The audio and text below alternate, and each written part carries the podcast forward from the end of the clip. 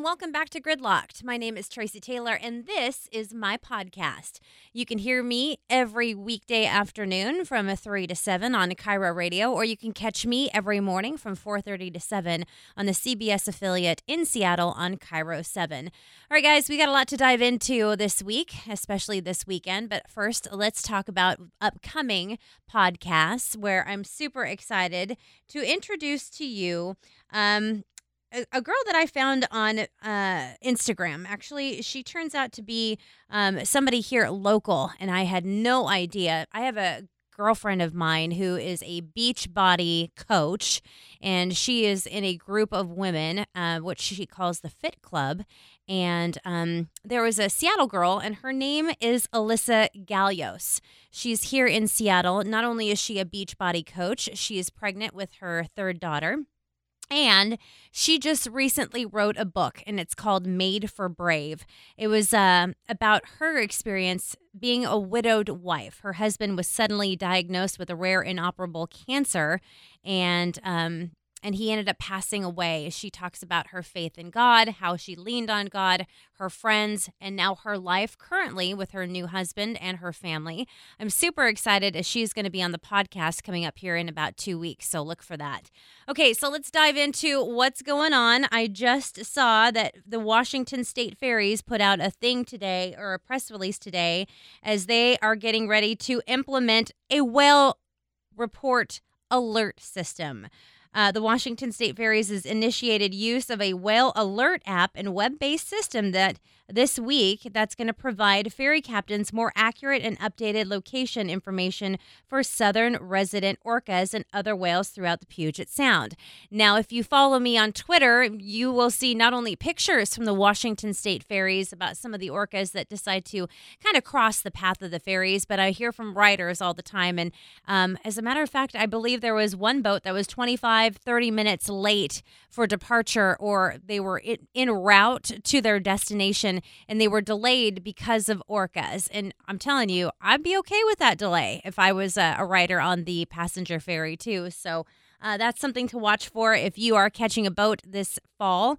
And speaking of, catching a boat, Washington State ferry rates have increased as well. So uh, keep that in mind if you are going to head over and see some of the beautiful foliage, uh, rather the fall leaves over on Bremerton or Bainbridge, or if that's where your destination takes you.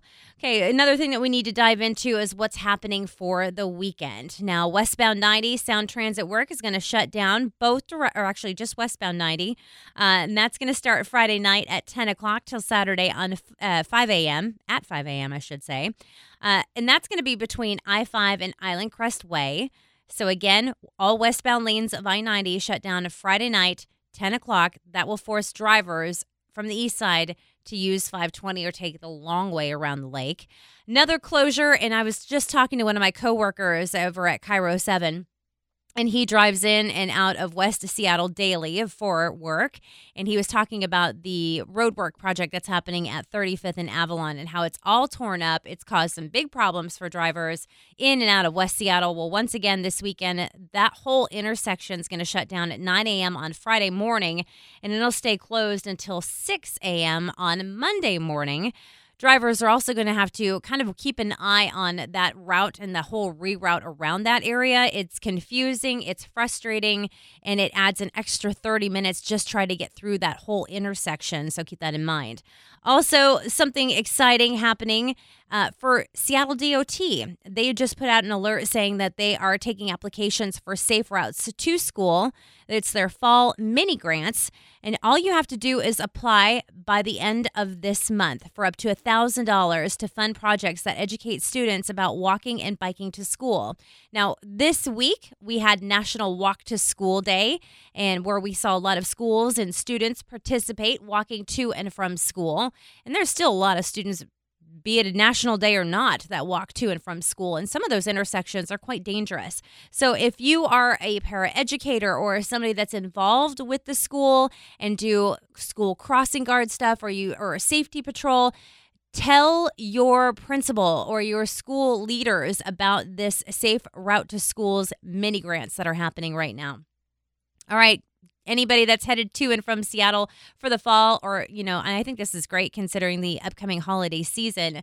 The monorail is going to begin accepting Orca cards starting Monday, this Monday. So that's super exciting. And um, another thing out of West Seattle I wanted to touch on briefly, and you guys have reached out to me on all of my social platforms, be it Twitter, Facebook, and if you're not familiar with my um, social platforms, you can always follow me on Twitter. That's Tracy T Traffic. You can find me on Facebook. That's Tracy Taylor Traffic.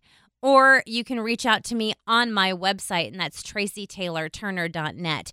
You guys have reached out, and I'm working to find some solutions and some answers to why driving getting out of West Seattle has been a nightmare. And a lot of this what you guys are telling me has to do with the new bus lane on northbound 99 uh, as you head towards the tunnel. So it's something that I'm diving into. I'm starting to do some research on that, hopefully, to have some answers for you by the next podcast. So stay tuned for that. And if you're on Facebook, you can check it out now. And you can find my video about Sound Transit and their colored light rail lines. Hard to say three times fast. So you're going to notice a difference when Sound Transit issues an alert to your phone, to Twitter, to your email. It's going to start talking a little bit more about the light rail lines the red line, the green line, the blue line, the orange line. And that's all exciting news for the grand opening of the blue line. Uh, and that's going to be in 2023.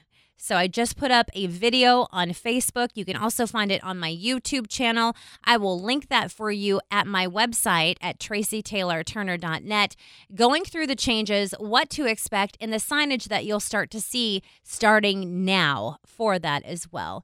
That does it for this episode of Gridlocked. I hope you had a great week. We will catch you on the flip side. Make sure to reach out to me if you have any questions or you want some answers about anything traffic, transportation, or transit.